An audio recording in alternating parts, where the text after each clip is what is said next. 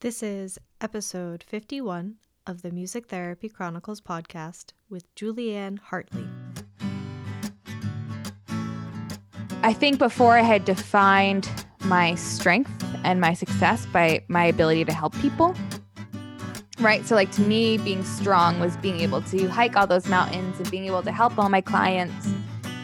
And what I realized this past summer when I finally had to really ask for help that strength is being okay to be vulnerable. Strength is being okay for asking your community for help. Strength is being okay with not being the perfect idealized vision of health that you had for yourself, right? Strength is accepting there's a problem and working really hard to address it and find the root cause. It wasn't necessarily how much money you had in your bank account or how much your job is paying you or how many clients, whatever it has. Like strength was like being able to be completely torn apart, have everything that's ever defined you eliminated, and then still finding a way to feel worthy. You're listening to the Music Therapy Chronicles, a podcast about music therapy from a variety of perspectives. Our ambition is to inspire and connect listeners through meaningful conversations, just like a music therapy conference you can listen to anywhere. My name is Trisha Coyote, and I am a board certified music therapist from the New England region. If you like what you hear, join our group on Facebook and share your own insights and thoughts about the episodes. You can also connect with us on social media and online at Music Therapy Chronicles.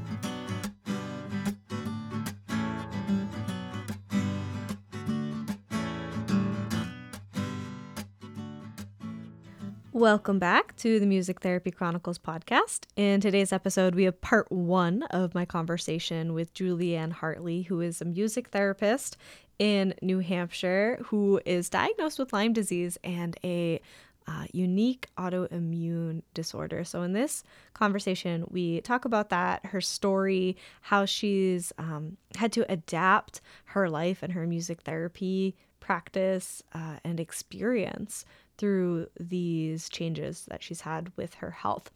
Um, if you're enjoying the show, please let us know by leaving us a review on iTunes or on Facebook. I would love to be able to read some more reviews at the ends of episodes. You can find us online and on social media at Music Therapy Chronicles, and you can join our group on Facebook to let us know what you think about the episodes and uh, start a conversation, continue a conversation.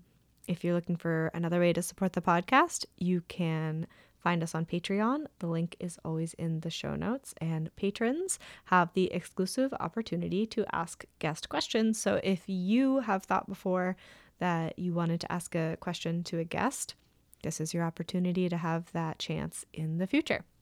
All right, let's get into this episode with Julianne.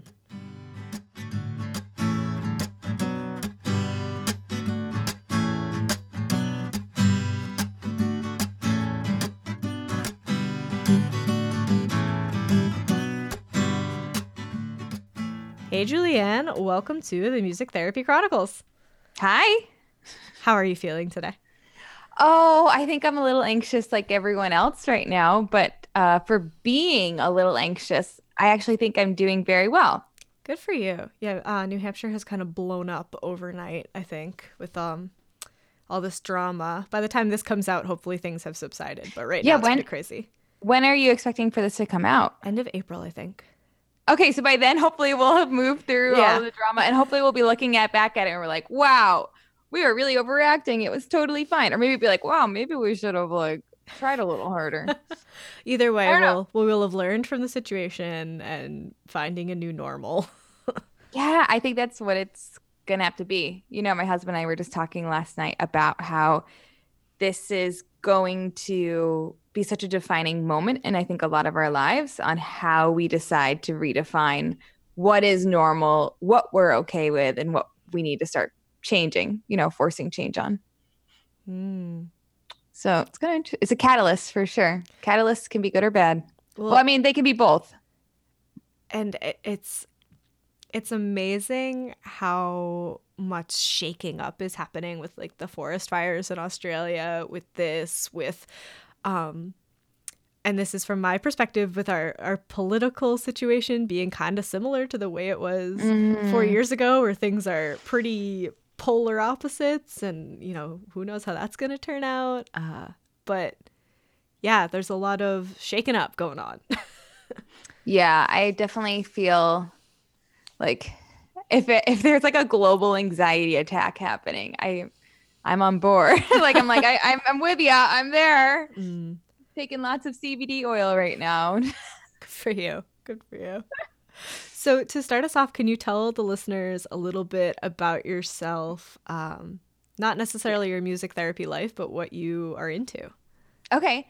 So I am a music therapist, and that is a big defining part of my life. Um, I am also a neurologic music therapist, which I think defines a lot of my music therapy work. So that's worth mentioning. And then besides that, I am a super or was a super avid hiker, outdoors mo- woman.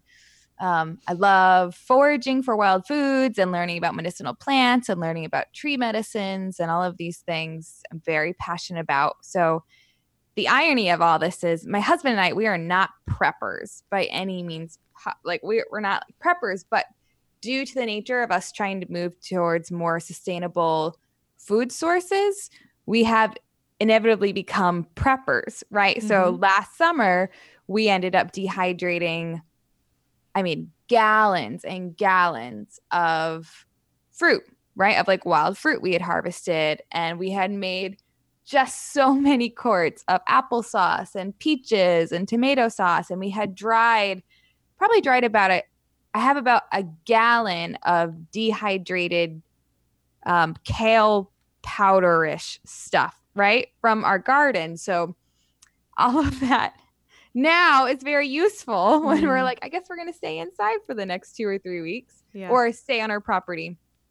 Um, but yeah, so I'm very passionate about wild food, sustainable food sources, um, and then the other thing I like people to know about me is that I hiked the Appalachian Trail in 2015 and um, have since been diagnosed with Lyme disease, which has massively impacted my life. And um, we figured out I had this really rare immune disorder, which doesn't allow me to fight infections properly. So um, I actually have, I'm at the moment, I think I'm battling six different infections, wow. two bacterial and four viral, not including coronavirus, yeah. right?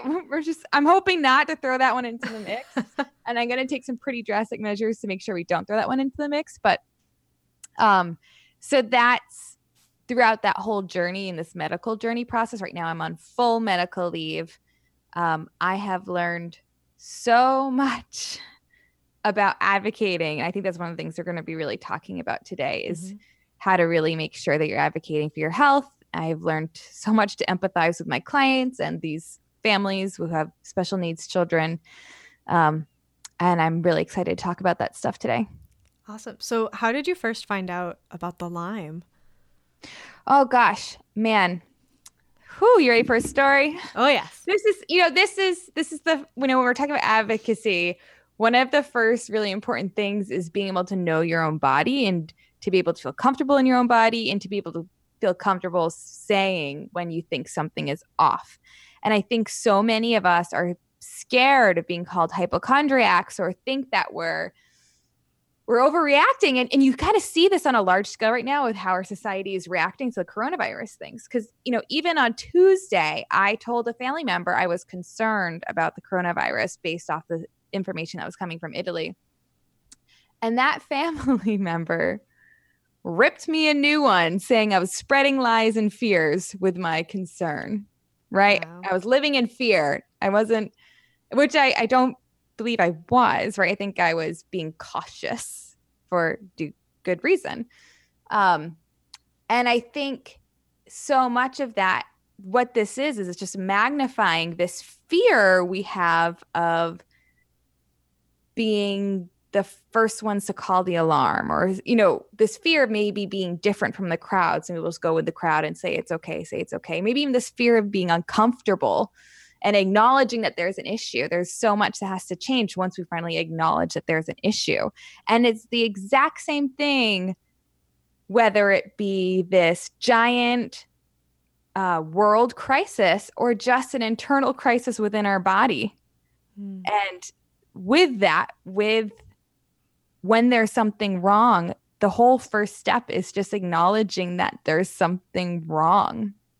And it took me probably five or six years wow. to acknowledge that there was something wrong. And I, I like, I, I knew there was something wrong. So I'll start the story with in 2012, I had a bite on my arm that was purple and large and looked like this big rash and I had a 103.6 degree fever that just came on all of a sudden. Like I was at dinner with my family. Um, we were out to dinner and I had to rush home. By the time I got home, I like deliriously crawled up to bed. And I don't remember anything the rest of the night, but I remember waking up maybe eight or nine hours later.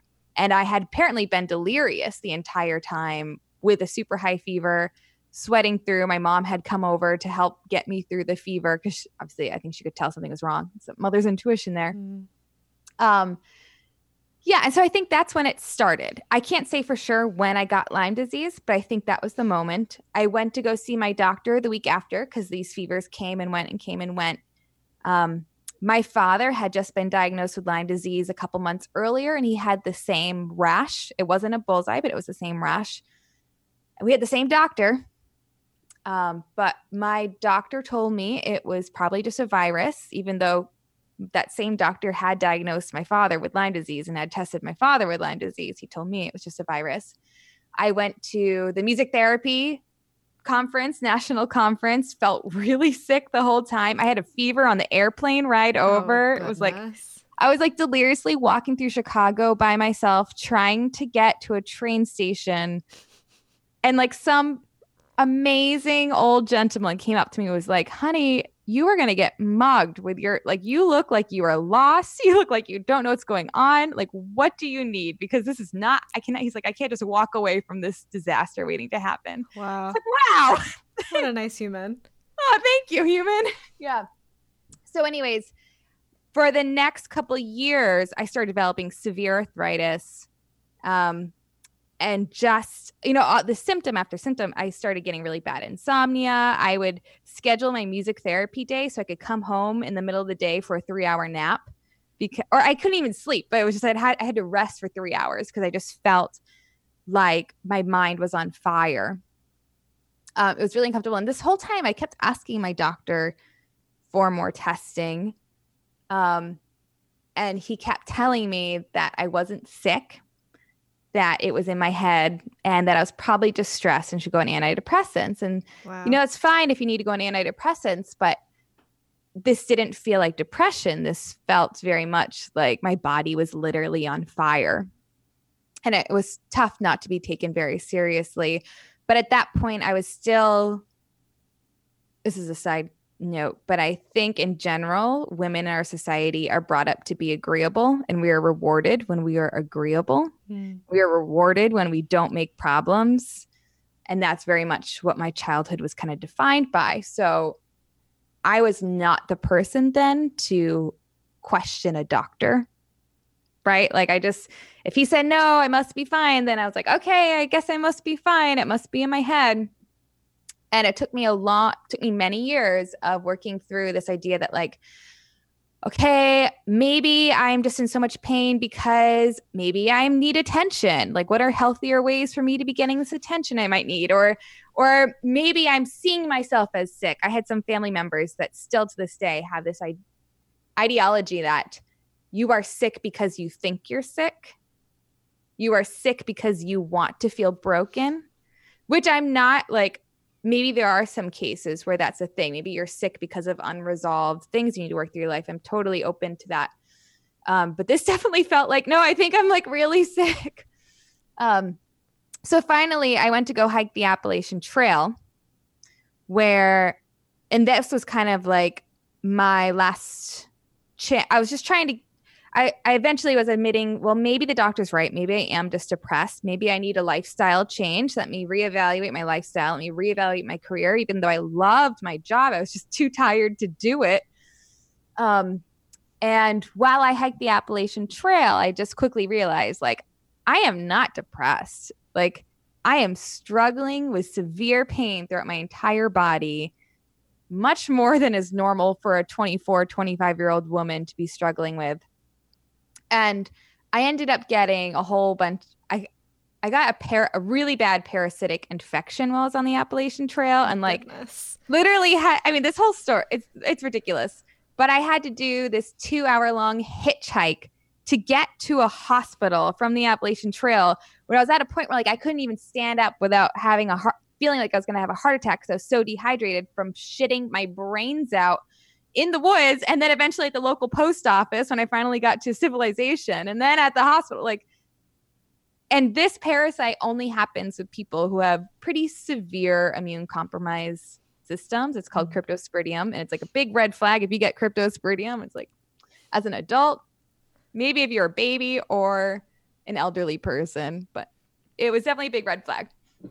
So eventually I finished the Appalachian Trail, literally kicking and screaming and like crawling my way to the end and crawling my way down with help of others because I was so physically beat up. But I think I was also, I wasn't okay with not completing a goal back mm. then. Like I was still like, no, you have to do this. You have to do this. I wasn't I wasn't yet open to the idea that like maybe this was more serious. I need to actually give myself a break rather than just keep fighting through all these things.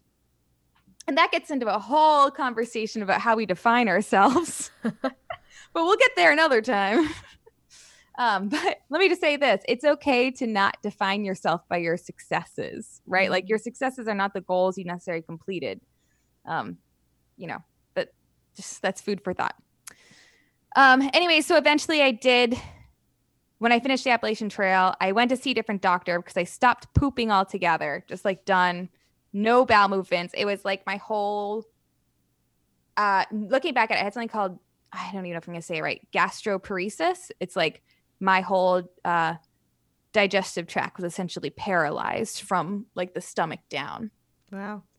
Yeah. And so I was doing enemas every day. Like keep in mind, I was trying to run a full practice. Yeah. I was doing enemas every morning to like desperately try to clear myself out. You were exhausted to begin with. I was and, exhausted. Yeah. I was like recovering. I had torn my Achilles while I was on the Appalachian Trail and I had hiked another 500 miles on a torn Achilles. I was like, I will not stop. Oh my goodness. I will not stop.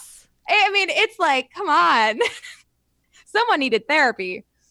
Um, but anyways, yeah. So eventually, I went to go see a different doctor because at this point, I realized, you know, my primary care doctor's advice was to just take Miralax when I wasn't pooping, and I was like, no, dude, you don't understand. like, nothing is happening, even with Miralax or any kind of laxatives. You probably don't talk about poop that often on your podcast. No, but I talk about poop a lot in my personal I life, love, so I'm okay with it. It's a really important conversation to it be is. okay. It tells like, you so much about your body. Yeah, yeah. Like talk about being self awareness. Like mm-hmm. when someone tells me they're feeling off, I'm always like, "Well, how's your poop?" Mm-hmm. Like, let's come on. Where are we going here? Anyways, um, so eventually I saw a different doctor. I went to go see a naturopathic doctor in Concord, New Hampshire, and she was the first doctor I'd, she's first woman doctor I'd ever had, and she was the first doctor who said, "I believe you that something's wrong. We're gonna figure this out together." Wow right. And she just she saw me as a co-detective and we were going to work this out and we were going to figure it out. And so she wanted to test for lyme disease but at that point i was so convinced it could not possibly be lyme disease because why would my other primary care doctor deny it for years if it weren't you know what i mean? Like yeah. clearly at this point i was like no no no we have to check for other things. It's clearly not lyme disease. Like let's just check check other avenues. And she's like okay um because it was in her view that you know we should be empowered over our medical choices and which is good. Um but so we ended up doing six months of testing and it was basically like everything was bad. I was testing like the highest possible autoimmunity numbers. So for anyone who's listening and understands like the medical world um, when you have an ana panel done they give you like an amount like a titer amount and that shows how many times they had to zoom in before they couldn't see any more autoimmune cells. I capped out as far as the computer would zoom in or wow. as far as the you know so like i was like the highest amount possible for autoimmune cells Um, my thyroid was off. A whole bunch of body functions were just completely off. There were lots of red flags. And it's not normal. You would see so many different body systems really kind of malfunctioning. Um, but that's common in Lyme disease. So she finally was like, I think we need to do a Lyme disease test because like I'm not just going to treat your thyroid and treat this and treat that and treat like this is like clearly there's there's a root cause of all of this. And so we did a Lyme disease test and it was positive, um, like very positive. So, you know, like I know like Lyme disease is a very kind of questionable kind of testing thing, but I'm, I was CDC positive, no doubts about it. And that was four years ago. And so since then, it's been on four years of on and off antibiotics and different treatment styles, different modalities and I always start to get better. But then as soon as I'm off of the antibiotics, I start to crash again. And then last June, I started to crash while I was still on the antibiotics. Um, I went to go and I was having a lot of neuro like increasingly worsening neurological symptoms to the point where we thought maybe I had MS or something. And I did have brain damage. Um, and it turned out I have, on top of the Lyme disease, I had had this immune condition that's probably genetic that doesn't allow my body to fight any infections. And so infections go from, so most people, when you get an infection, you get a fever, you have a pretty dramatic response. It sends out all these red flags that something's wrong. My body no longer had any of the tools to do that. So I was just getting infections left and right. Like I was getting strep infections all the time. I was getting all of these different I had like a 4 month long sinus infection, but my body like couldn't couldn't make a fever to get rid of any of these things. Like, wow. I mean, it, it was just these infections were just kind of brewing. And what happens when you just let them brew is they kind of end up destroying your neurological system. So I ended up having to go on full medical leave from that point, which was like, so we should dive more into that, what that's like to have to give up your whole practice, yeah. your whole work everything that's defined you.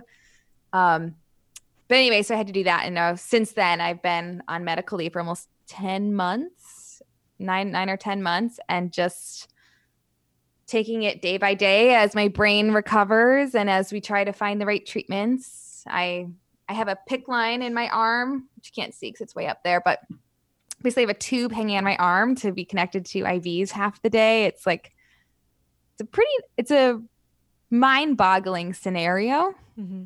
Right. And then you add this coronavirus in there and you're just like, oh, come on, people. Yeah. Yeah. Oh, like, God. Really? Um, but it's okay because we're going to learn so many lessons. I've learned so many lessons along this whole thing. And I'm sure we're up for a lot of lessons. But yeah, so that's kind of like my Lyme disease story in a nutshell. We don't know if I still have it or not. We're hoping I don't. Um, especially because I'm on immune therapy now, that should like help mm-hmm. my body actually fight things. Like maybe I'll be fine with coronavirus. Maybe the immune therapy is just going to be be superhuman. Yeah, I'll be superhuman to everything. But maybe not. So I'm being careful. Yeah, yeah. Please be careful. Um, stay healthy. So yeah. what what was that like to have to um is give up your practice the right yeah. way, the way yeah. to say it? Yeah. I don't want to use the wrong language here. Well, so when I had gotten into my work, so I, I'm the director of music therapy at the Concord Community Music School. I'm still technically the director. I'm I didn't quit my job. They didn't fire me. It's just I'm on medical leave. So I still help out when I can, you know, from the phone if there are questions or something, but I'm no longer working actively with clients. Um, I had built that up, right? So there was a music therapist. I'd pass that on, that her work on to me none you know but when i got there there was there was no work to be passed on it was you know kind of built it up from zero clients to completely full-time practice with a waiting list which is a cool thing right when you mm-hmm. are a young music therapist pioneering in kind of a new area of the state um the hardest thing about this whole journey so far has been accepting that the only way I was going to get through this was if I was vulnerable enough to ask for help and vulnerable enough to start saying, I can't do this. Right. And that is one of the hardest lessons I've ever learned in my life. Like, keep in mind, I hiked the Appalachian Trail with like an infection and arthritis I and a torn Achilles. but asking for help like telling your friends and your family, like, I am drowning. I am completely drowning. I don't even know if I'm going to make it to my 30th birthday party. You know, the neurologist told me my brain was turning to stew mm. and that I had to stop everything I was doing. Like, just stop. We have to figure this out. And coming to terms with all that and coming to terms with having to potentially let down your your full client load and all of the groups like having to let down all those people that was the scariest thing i'd ever done. Ever. Yeah. Yeah i can't imagine. Yeah i mean just crying like all the time every time i thought about it crying about having to tell my boss that this i was going to have to go on medical leave or having to find a new music therapist that i trusted or um having to tell my husband he had to drive me from now on because my vision had been too damaged for it to be safe for me to do. Mm. Um, yeah, and dealing with all that emotionally on top of everything your body is also fighting. Yeah, and losing your independence. Yeah. Like Wait, complete loss of independence. That's um like you were saying before about sympathizing with your clients and the families. Yes. Yeah. Yes you know, and I think a lot of music therapists, we work with people who may never drive and will likely never drive. We work with people who will never be independent. Like that's the goal for many of them, but the reality is is that they will never be many of the people we work with will never be independent fully. Um and you know, coming to grips with the idea of like I may not be able to have children safely or I may end up in a wheelchair.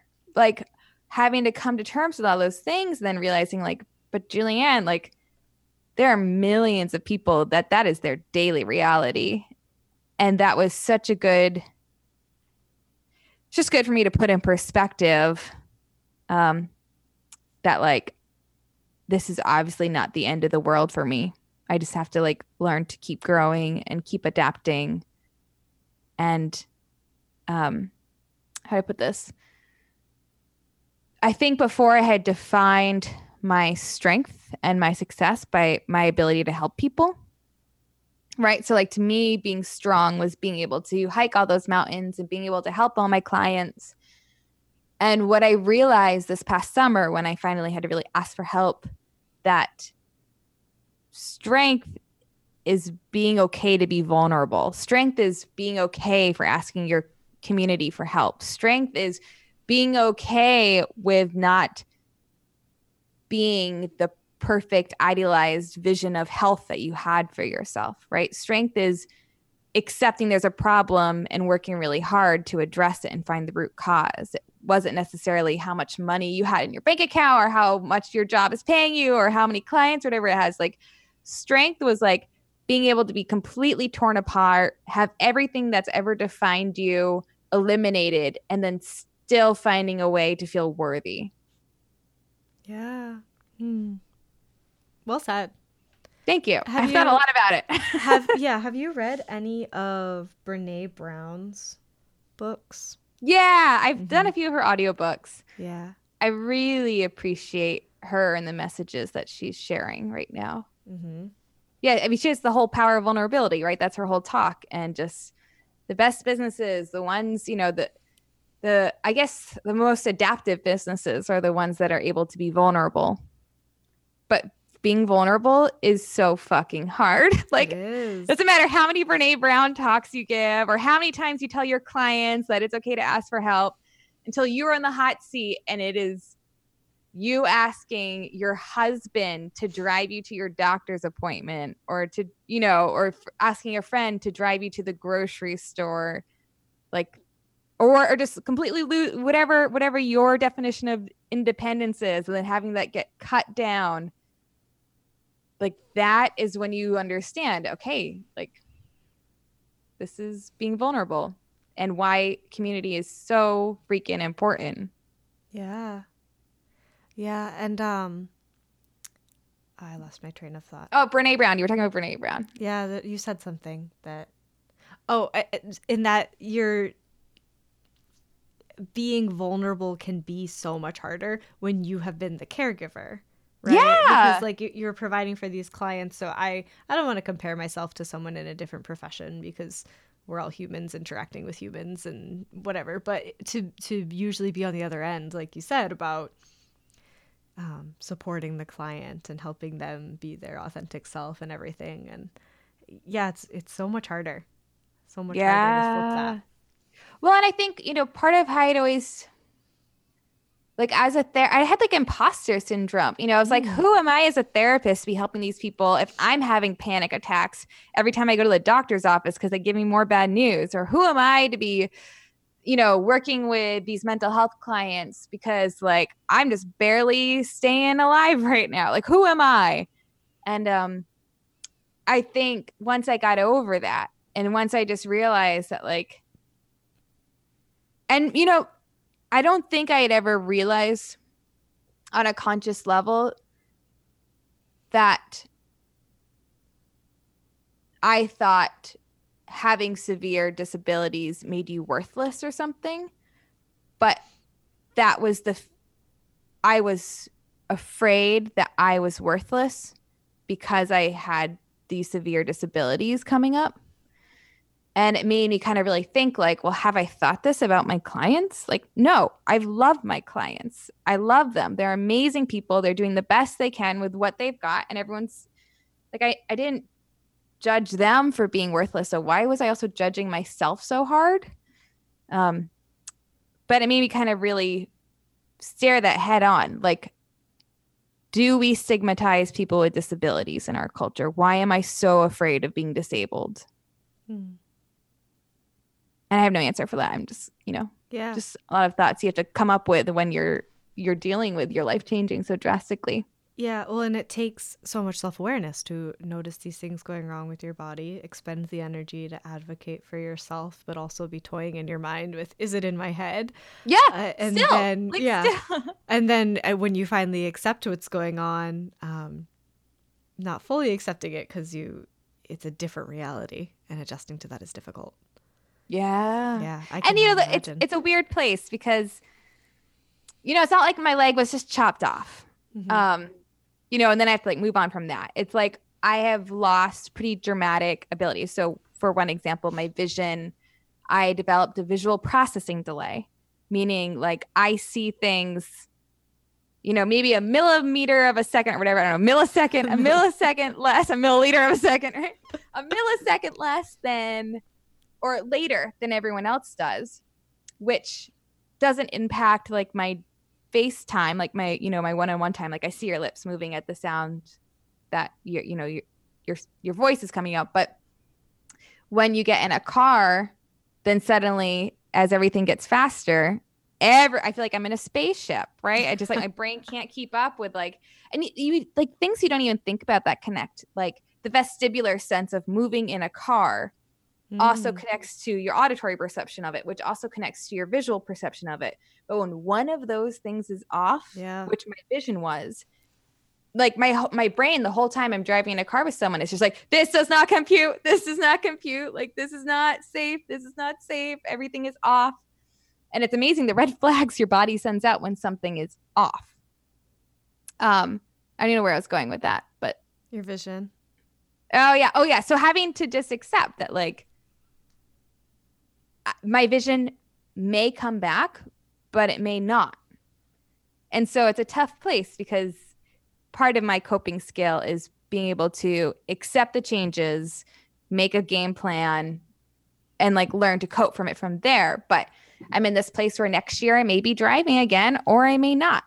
Like I've got like these two parallel game plans of like if I heal, if I don't heal, if I only heal this part, if I only heal that part. Um, and so that makes it a little bit tougher to cope with because it's always like, well, what's going to come back? What do I need to just accept as my new normal? Yeah. Um, that made me think about how we are living in a time and we work in a profession where the idea of progress and improvement is evident. Um, I think it's very rare that we see a client and accept that where they're at is where they're going to be, and we just need to maintain quality of life. Maybe for elderly populations, I, know that's different, and some clients, maybe yes, that's the truth. But in general, we know that the brain can heal and that the body Right. can heal, and so uh, you're in the right community to Oh, have yeah. that support to get you where you need to be and to support you along the way, however long it takes, and whatever you need, no matter which path you end up on. Yeah. And you know, it's like realistically, it's both paths, right? Like, because especially when you're dealing with something that is so systemic, like it's not just my vision. There's, you know, there's a thousand different things that have been affected. Some slowly come back, some don't. And so there's always just the waxing and waning of symptoms and progress. I poop normal again. So that's like pretty cool. Congratulations. That's like a definition of success for me. It's like no more Good. enemas. I'm okay. Ah, man. So I have to just tell you a story about the enemas. Um, while all this was happening, right, as I was diagnosed, my then boyfriend and I decided to go on a really long road trip, um, like a three month long road trip, because I couldn't see a Lyme specialist till three months. And it was summertime, and we figured, well, I felt like death anyways. Might as well feel like death going around the country to different national parks. It was like get my get my head out of it, right? And so we did this, but I still wasn't pooping the entire time. So we were finding water, filtering water. I had this like travel enema kit. We would find like a Walmart bathroom or a national park bathroom, or sometimes we were hiking in the backwoods and it was just in the woods. And I was doing enemas all around the country. of course. It's like a whole a whole series. so many Walmart bathrooms. And I, you know, it's just like, I just wish I could have been the person sitting next to me in a Walmart bathroom, just hearing an enema release into a toilet. And just like, I would love to have just seen their faces of like, what is happening? It'd be like when Vine was big and people would do do things like that, like crazy Yes. things. Yeah. Yeah. Yeah. Yeah. It was pretty great. But man, we're resilient people. Yeah. So anyways, yeah. So the whole thing, it's just I have a lot of empathy for people who have been going through their whole lives with disabilities or going through their whole lives with chronic illnesses because I wasn't. I didn't go through my whole life with these chronic of chronic illnesses and it it was really hard for me to like just step back and be like this is actually okay. You're still worthy of being loved by all your friends and family even if you can't help them out right now. Like they can help you and that's okay. Yeah. Ah, beautiful. I want to circle back. Um, yeah, let's circle. Uh, tell us about your album that you created. Oh yeah, we, we haven't even mentioned that yet. No, I guess let me try again. I want to circle back to specifically music therapy related conversation. Yeah, I love it. um, so I when I was starting to get really sick, um, and it was starting to kind of amp up. So like in 2017, after I'd been diagnosed for a year and I was on off all these antibiotics, realizing I might have to change the way I approach my career Mm. right? Like I may not ever be able to work with people all day long because I can barely sit up for more than an hour or so, right? Um, without having to lay down, unless I can work with clients laying down. But I just don't think many people let you do that for whatever reason. No, be that trailblazer. Figure it out for us, and we'll we'll do it. Everyone will be like, I am the couch music therapist. My style of practice is couch. Um, but yeah, so I decided to start recording a lot of the songs I used in my practice.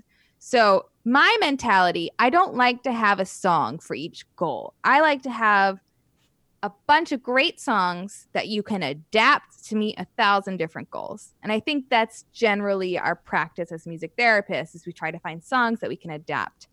Um, and so I had come up with just, you know, I had like my 15 go-to songs that I knew I could adapt and work on movement goals or speech goals or neurological goals in whatever way possible. But that these songs were also simple to learn, so I could teach parents, um, and then easy to play. Right, so that was like kind of these selection of songs I had um, come up with over the years.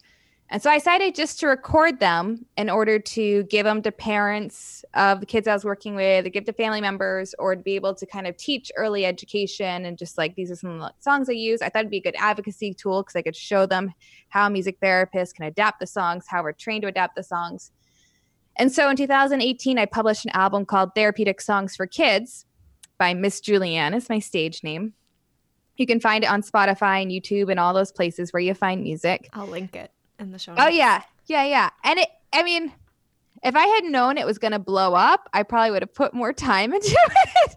like I had a strep infection and a sinus infection for about three quarters of the songs I recorded on there. Wonderful. If I had known like people all around the world would have been listening to it, I probably would have like just re-recorded my voice for some of those songs. Um, but I guess looking back at it, it's probably even better that my voice isn't perfect because I think it also gives parents permission to be imperfect with their voices too. Good observation. Right? Like, yeah, like if we're only ever hearing these perfect, pristine, computer treated voices, um, then I think it makes it way more intimidating for people to hear their own voice and the natural imperfections that come along with it. So, okay, I guess maybe we'll say I did it on purpose. Um, but yeah, so I published the album in 2018 and it ended up doing really well. Like it won a national award, one of the Parents' Choice Awards. Thank you. Yeah, that was really cool. Um, and then I finally just put it on Spotify in October. Like it had blown up in, nationally, like through iTunes and Amazon and all that, and that was really cool.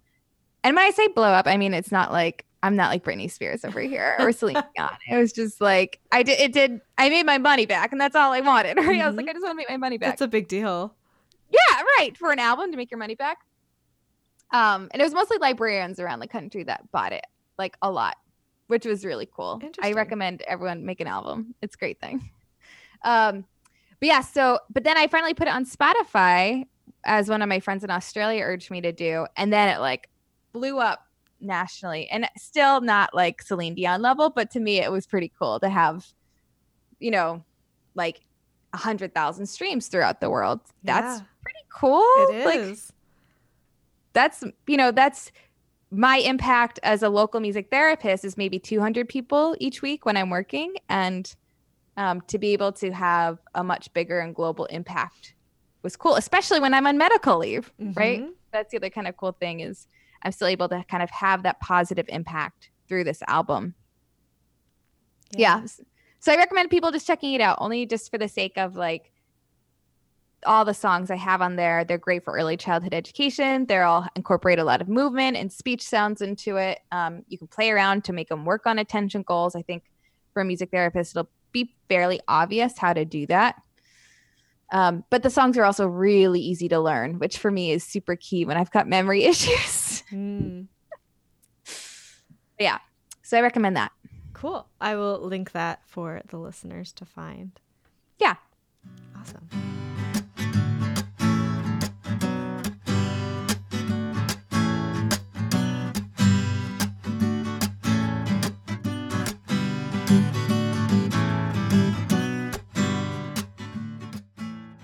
Thank you so much for tuning into this week's episode. I hope you learned something and are feeling connected. Um, if you have a similar story of struggle with health and needing to adjust your life and clinical practice because of it, um, reach out to Julianne. She's very, very warm and kind and obviously open to talk about these subjects. So if you're looking for some support, she's definitely a great resource in part two of my conversation with Julianne, we talk about her work with uh, trauma and children in the foster care system and how she navigated that, as well as her experiences as a nutritional therapy practitioner and why she decided to get that certification and how it has informed her music therapy practice. So, definitely a cool conversation. Check that out next week. It'll be live for you to listen to. If you're enjoying the podcast, as always, please consider leaving us a review, finding us on social media, and joining our group on Facebook. You can also become a patron at patreon.com slash music therapy chronicles. And if you or someone you know is interested in being on the podcast, or if there's someone you'd like me to reach out to to have on the show, please send an email to feedback at musictherapychronicles.com. Thank you again so much for listening to this episode, and I will see you in the next one.